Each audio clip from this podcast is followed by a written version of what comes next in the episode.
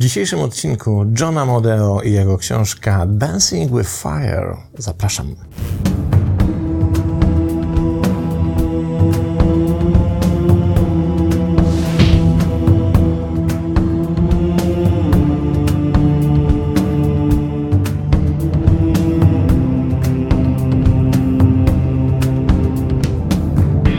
Myślę, że jednym z możliwych tłumaczeń tego tytułu byłby tytuł Igrając z ogniem.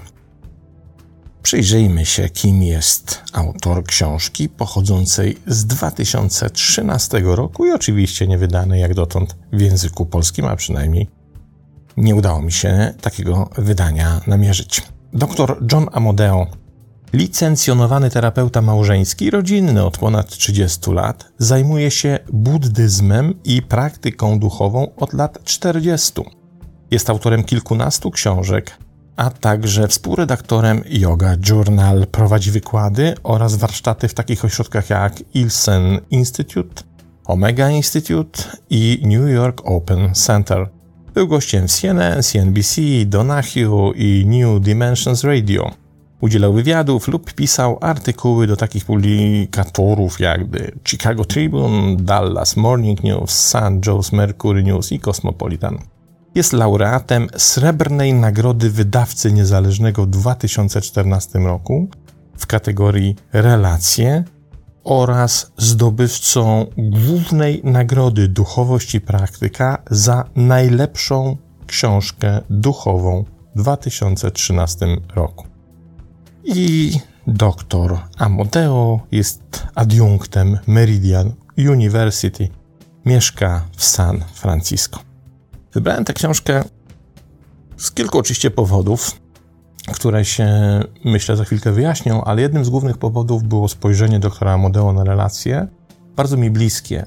Czyli to jest takie spojrzenie, w którym widzimy relacje trochę szerzej niż mówi o nich psychologia, dużo bliżej nam jest socjologicznemu ujęciu relacji międzyludzkich, a chyba jeszcze bliżej transpersonalnemu. Ale generalnie ani psychologia, ani socjologia nie wyczerpuje tak do końca tego, w jaki sposób doktor Amadeo widzi relacje, bo zwróćmy uwagę, że kiedy mówimy o relacjach, to bardzo często w pierwszym rzędzie widzimy związki romantyczne pomiędzy kobietą mężczyzną lub dowolnej konfiguracji to już bez znaczenia. Natomiast relacja tak naprawdę to proces interakcyjny pomiędzy nami a jakimś obiektem, z którym nie czujemy się zidentyfikowani do końca, czyli nie jesteśmy z tym obiektem tożsami. I co ciekawe, tym obiektem niekoniecznie musi być jakaś społeczność czy inny człowiek, ale tym obiektem relacji możemy być również my sami. I to spojrzenie jest mi w sumie chyba najbliższe. Przeczytajmy pierwszy fragment. Ścieżka duchowa i intymne relacje były często postrzegane jako nie do pogodzenia, jak mieszanie wody z oliwą. Dążenie do świętości często oznaczało wyrzeczenie się osobistej miłości i uwodzicielskich przyjemności ciała. Co jednak, jeśli tęsknoty za duchowością i kochającą soczystą intymnością okażą się aspektami tej samej świętej tęsknoty tylko realizowanej na różne sposoby. Dotarło do mnie, pisze autor, że nie muszę wybierać między życiem duchowym a cieszeniem się intymnością. W rzeczywistości one uzupełniają się i wspierają. Jak się okazuje, podążanie jedną z tych ścieżek z otwartą ciekawością i oddaniem w naturalny sposób krzyżuje się z drugą ścieżką. Życie z duchową głębią zachęca nas do zwracania uwagi na nasze uczucia, umiejętnego tańczenia z nimi i dzielenia się bogatą strukturą naszych odczuwanych doświadczeń z innymi. Dar bycia człowiekiem wyposaża nas w twórczą zdolność do przekazywania lśniących niuansów naszych odczuwanych doświadczeń. Być może poprzez wyraziste spojrzenie, promienny uśmiech, delikatny dotyk, ton głosu lub dźwięczne słowa. Jeśli nasza komunikacja zostanie łaskawie przyjęta, możemy jaśnieć w olśniewającej chwili miłosnego połączenia. To, co przywykliśmy nazywać wolnością, jest często wygodnym zamknięciem w naszym własnym ego. Stajemy się wówczas znieczuleni na otaczające nas życie. Ścieżka duchowa dla wielu ludzi wiąże się z ryzykiem wzmocnienia tego narcystycznego poglądu na wyzwolenie. Jeśli w końcu spróbujemy uwolnić się od pragnienia ludzkich związków w błędnym przekonaniu, że będą nas powstrzymywać. Prawda jest taka, że potrzebujemy siebie nawzajem, aby się obudzić. Cóż nam mówi autor i na co zwraca uwagę? Zwraca nam uwagę na to, że właściwie od setek, a być może nawet od tysięcy lat, wierzymy w pewne przekonanie, które mówi, że rozwój duchowy, czyli zmierzanie ku oświeceniu, cokolwiek przez nie rozumiemy, może się odbywać tylko w pojedynkę. I podążanie taką ścieżką wyklucza na przykład wchodzenie w związki, w tym również związki romantyczne. A zatem, jeśli chcesz być duchowym mistrzem i kroczyć drogą mistrzostwa duchowego, no to prędzej czy później będziesz musiał, czy też musiała, porzucić wiązanie się z jakąkolwiek inną osobą. A to nieprawda. Tak nas nauczono i tak nas wychowano. Na przykład, kiedy zawierzyliśmy, że oto świętość oznacza celibat. A kiedy nagle się wgłębimy, na przykład w to, skąd się w chrześcijaństwie wziął celibat, okazuje się, że z duchowością i kroczeniem ścieżką duchową nie miał wiele wspólnego. Generalnie chodziło o to, żeby spowodować, by majątek zdobyty w ramach posługi kapłańskiej, to już w średniowieczu, nie był trwoniony na przekazywanie w spadku swojemu potomstwu, tylko zostawał w organizacji kościelnej i żeby nie był w ten sposób i tą drogą wyprowadzany na zewnątrz. To są tak naprawdę źródła celibatu udokumentowane historycznie. Ale żyjemy w takim micie, który mówi, że żeby się rozwijać duchowo, to raczej trzeba się pozbyć, czy też zrezygnować z namiętności, z intymności, z bliskości, stworzenia związku z drugim człowiekiem, w tym również relacji romantycznej. I to jest po prostu nieprawda. I niezależnie od tego, jak wiele mitów będzie do nas docierało w tym zakresie, to musimy wiedzieć, że istnieją na świecie nauczyciele duchowi, znam takich i bardzo sobie cenię ich przekaz, którzy pozostają w związku, mają na przykład żonę, czy też nauczycielki duchowe, które mają mężów. I to nie tylko w niczym nie przeszkadza, to nie tylko w niczym im nie ujmuje, nie umniejsza ich świętości, ale wręcz dodaje im wartości i dodaje wartości im przekazowi, bo są ludzie, którzy wiedzą, na czym polega związek. Wiedzą, w jaki sposób tworzyć relacje z drugim człowiekiem, wiedzą, z jakimi przeszkodami, barierami i kompromisami na tej drodze musimy się zmierzyć, w jaki sposób miałoby to im ujmować i mówić, że ten święty, który ma żonę, jest mniej święty od tego, który się tej żony, przynajmniej oficjalnie, w związku z kontaktami romantycznymi pozbywa. Nieprawda. I to taka pierwsza informacja od naszego autora, z którą jest związana dalsza część. Posłuchajmy. Co się musi wydarzyć w nas i między nami, abyśmy zostali wyzwoleni z tego, co powstrzymuje nas od naturalnego dążenia do głębszej miłości i intymności? Jak wyglądałaby nasza ścieżka, gdybyśmy zdali sobie sprawę, że nasze dążenie do wolności jest kontynuowane, gdy pomagamy tworzyć warunki, aby inni byli bardziej wolni i szczęśliwi. Zdrowa duchowość polega raczej na zaspokajaniu naszych pragnień i emocji niż na odpychaniu ich. Łącząc się blisko z tym, co żyje w nas samych, zaczynamy doświadczać obfitości życia wokół nas.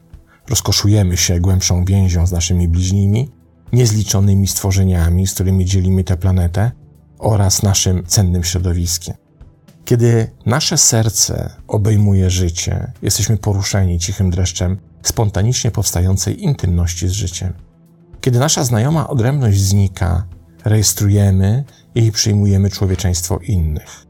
Rozkoszujemy się chwilami połączenia bez eliminowania różnic i różnorodności, co wzbogaca nasze życie.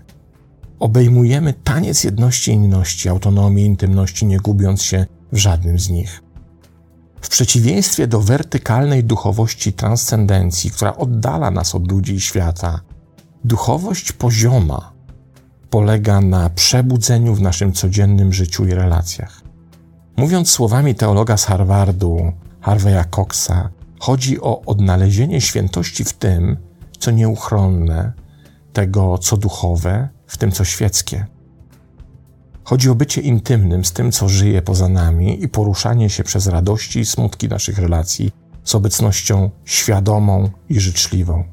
Dążenie do wyzwolenia oznacza obcowanie z życiem, które płynie w nas i poza nami w jego wielobarwnych przejawach.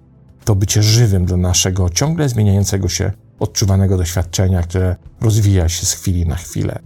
Bycie wolnym oznacza doświadczanie życia z mniejszymi obciążeniami. Wyzwolenie wprowadza do naszego życia ducha vipassany, palijskiego słowa oznaczającego wyraźne widzenie rzeczy. Kiedy nasze życie staje się naszą medytacją, żyjemy z coraz większą jasnością i jasnością. Budzi nas życie i umiejętnie z nim tańczymy. Jest taki model rozwoju duchowego pochodzący z Zen, który nazywa się 10 byków Zen. To jest 10 rycin przedstawiających nasz duchowy rozwój i to, jakie etapy na tym duchowym rozwoju powinniśmy pokonać, by osiągnąć ostateczne wyzwolenie. I dziesiąty Big Zen, dziesiąta rycina, czyli ta, która jakby jest już finałem całego naszego duchowego rozwoju, która wieńczy dzieło. Ona pokazuje mistrza, który z tobołkiem na plecach rusza na targ do ludzi, na targowisko. To bardzo głęboka metafora, która mówi, że duchowość nie oznacza oderwania od rzeczywistości. Że duchowość to nie jest latanie na chmurce i takie społeczne, życiowe odrętwienie. Oto jestem uduchowiony i nie wchodzę już w żadne relacje z innymi, broń Boże, jakieś związki romantyczne, nie oddaję się namiętności, bo ta duchowość wtedy by na tym ucierpiała. Nie. Dziesiąty byk Zen mówi, oto kiedy jesteś już mistrzem, uduchowiony, kiedy jesteś oświecony, ruszasz w świat ludzi, by pociągać za sobą innych, by służyć im swoją wiedzą i swoim oświeceniem. To jest trochę tak, jakbyśmy powiedzieli, że prawdziwa duchowość czyni z ciebie mistyka, który jest zdolny do płacenia czynszu. Czy też takiego, który, okej, okay, z jednej strony ma fantastyczne osiągnięcia z życiem głową w chmurach, ale z drugiej strony jednocześnie bardzo twardo stąpa po ziemi. Duchowość nie jest żadną ucieczką. To podejście, że duchowość odrywa nas od rzeczywistości, zwróćcie uwagę, jest dokładnie tożsame z tym podejściem, które mówi, że żeby być osobą duchową, musisz żyć w celibacie. Żeby być uduchowiony, żeby kroczyć duchową ścieżką naszego rozwoju, musisz to czynić w samotności. Autor przekonuje nas do tego, że jesteśmy w stanie na ścieżce duchowego rozwoju osiągnąć dużo więcej, dużo szybciej się rozwijać, dużo dalej dojść, jeśli znajdziemy przy sobie kogoś, kto nas będzie w tym wspierał. I to niekoniecznie musi być mistrz, który będzie nas okładał kijem po plecach i poprawiał to, w jaki sposób siedzimy w medytacji, ale to może być żona, to może być mąż, to może być partner, to może być ktoś bardzo, bardzo bliski. Mówiąc inaczej, duchowość nie odrzuca bliskości, duchowość nie odrzuca związku, duchowość nie odrzuca relacji. Duchowość, według autora, który idzie jeszcze dalej, mówi: duchowość wymaga relacji. Ta duchowość jest pełniejsza, ciekawsza, fajniejsza, bardziej fascynująca. Dlaczego masz odrzucać, nie wiem, spontaniczną intymność? Dlaczego masz odrzucać swoją wrażliwość? Dlaczego masz odrzucać to, co, to, co cię pociąga, czego pragniesz? To może być Twoja brama do duchowości, tylko należy z tego umiejętnie skorzystać. A zatem, żeby wejść na ścieżkę duchową, nie oznacza to, że musisz oderwać się od rzeczywistości i rozłączyć swoje relacje z ludźmi. Oznacza to, że warto pomyśleć o zbudowaniu właściwych relacji. I tu dochodzimy do clue, o czym tak naprawdę jest ta książka. Ta książka, oprócz tego oczywiście, że jest o ścieżkach duchowych i relacjach, jest o tym, że jednym z warunków wejścia na tą ścieżkę, ale również warunków zbudowania właściwych relacji z drugą osobą jest intymność. Coś, co często zamiatamy pod dywan, co lubimy zakopać na tyle głęboko, żeby nam czasem nie świeciła po oczach. Posłuchajmy. Istnieje ścisły związek między tym, jak odnosimy się do samych siebie, a naszą zdolnością do łączenia z innymi. Co to właściwie znaczy kochać siebie? Czy oznacza to potwierdzenie, że zasługujemy na miłość i życzliwość? Czy obejmuje to szanowanie naszych praw poprzez wyznaczanie właściwych granic, powiedzenie naszego tak i deklarowanie nie bez poczucia winy? Czy możemy to zademonstrować, przygotowując zdrowy posiłek, biorąc ciepłą kąpiel, ćwicząc lub wydając pieniądze na masaż? Te postawy i zachowania mogą ucieleśniać część tego, co rozumiemy przez miłość własną. Ale być może bardziej potrzebna jest święta ścieżka intymności, która zaprasza nas do przebywania z naszym doświadczeniem w szczególny sposób. Intymność pochodzi od słowa najgłębszy. Definiuje się jako znajomość i odnosi się do najgłębszego charakteru rzeczy. Wydaje nam się, że intymność obejmuje zaznajomienie się z kimś na odpowiednio głębokim poziomie, poznanie upodobań tej osoby, jej antypatii, rozpoznanie, co sprawia, że jest szczęśliwa lub smutna. Ale czy aby na pewno polega to na tym, że zaznajamiamy się z ludźmi, a może na tym, że wygodnie zaznajamiamy się z naszymi wyobrażeniami na ich temat? Możliwość budowania intymnej relacji z drugą osobą zależy od tego, na ile zdolni jesteśmy do zbudowania intymności z samymi sobą. Piękne zdanie. Zażyłość samym sobą oznacza zaś bycie świadomym tego, co odczuwamy w danej chwili. Wnosimy spokojną świadomość do czułych uczuć i tęsknot, które nas odwiedzają. Dotykamy pulsu życia, które przez nas przepływa. Odważnie stawiamy czoła naszym uczuciom, nie próbując naprawiać ani zmieniać siebie. Własna intymność obejmuje rzucanie światła na również te obszary w nas, które są ukryte w najczarniejszym cieniu. I oto mamy kolejną odsłonę tego tradycyjnego i właściwie chyba już starożytnego przekazu, który jest bardzo często niezrozumiały albo też omijany i który mówi o tym, że nie da się pokochać innych, dopóki nie pokocha się siebie. Co więcej, nie da się wybaczyć innym, jeśli nie wybaczy się sobie. Autor dokłada do tego niezwykle istotną cegiełkę. Mówi: Nie da się zbudować intymnej relacji z drugą osobą na odpowiednio głębokim poziomie, jeśli wcześniej nie zbudowało się tej intymnej relacji z samym sobą. Czyli przekładając to na nasze życie, mówiąc inaczej, przyjrzyj się swoim relacjom dotychczasowym.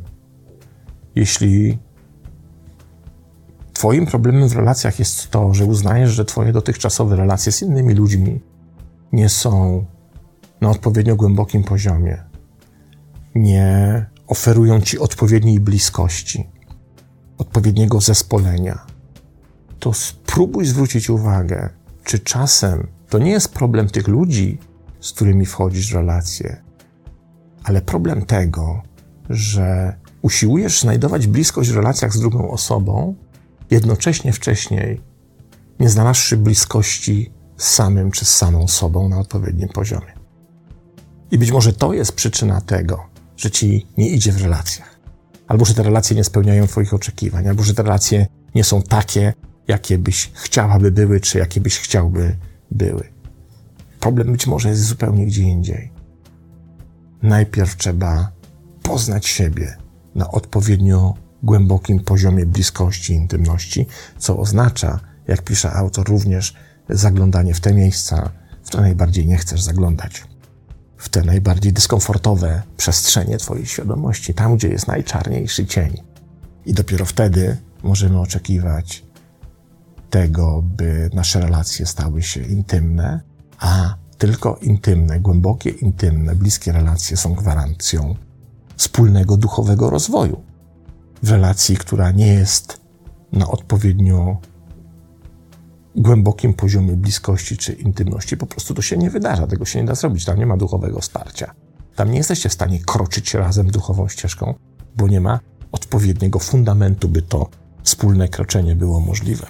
Problem oczywiście z intymnością jest taki, że my jej unikamy, bo się jej boimy.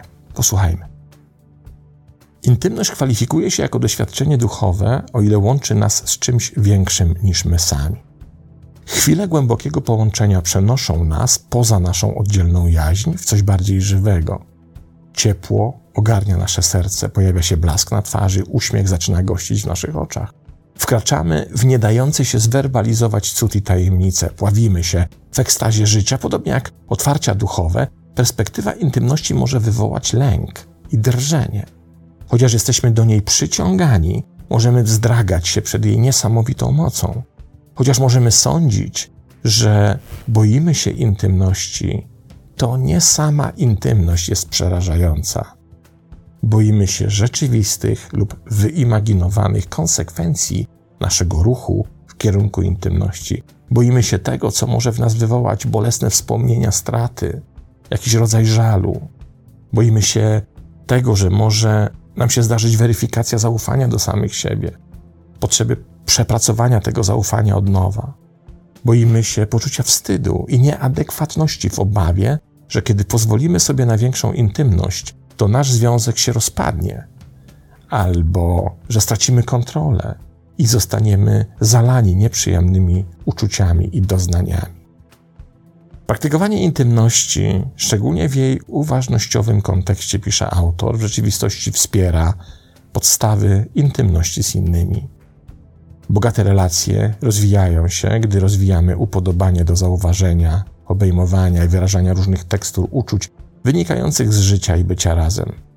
Piękny taniec intymności może się rozegrać między dwojgiem ludzi wystarczająco porowatych, by ujawnić to, czego doświadczają w środku i którzy przyjmują się z całą czułą otwartością. Nasza podróż w kierunku rozwoju osobistego i duchowego staje się łatwiejsza, gdy z wdziękiem radzimy sobie z naszymi uduchowionymi tęsknotami i postrzępionymi emocjami, które krążą wokół nich. Kiedy żyjemy wygodniej w naszych ciałach, możemy zauważać i wyrażać uczucia z większym spokojem, zamiast emanować winą i drażliwością. Opuszczając nasze tarcze i rozciągając ciepłą przeźroczystość, zapraszamy ludzi w naszą stronę. Bycie obecnym w naszych uczuciach i pragnieniach oraz mądre angażowanie się w nie pozwala na pogłębienie połączenia ze sobą, innymi i samym życiem.